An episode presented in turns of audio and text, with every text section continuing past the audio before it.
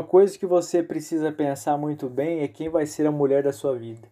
Jó capítulo 2, versículo 8, ela diz para ele: Amaldiçoa seu Deus e morra. Preste muita atenção no que eu vou falar aqui. No momento mais crítico e difícil da vida de Jó, a sua esposa não estava ao seu lado.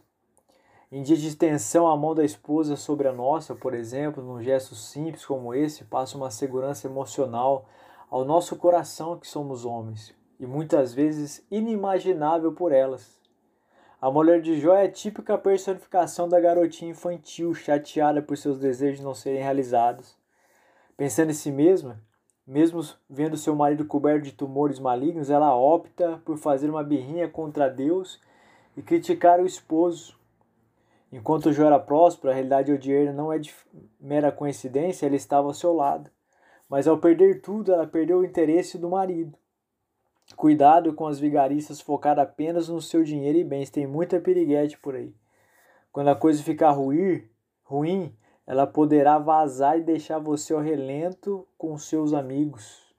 Destina muito bem o coração da sua amiga que tem pretensões em pedir namoro, porque um dia você vai casar com ela. Se ela for uma mulher manipuladora, mentirosa, você está lascado. Há tantas mulheres aí especialistas em maquiagem, mas são dupla face toscas. Tome cuidado com elas.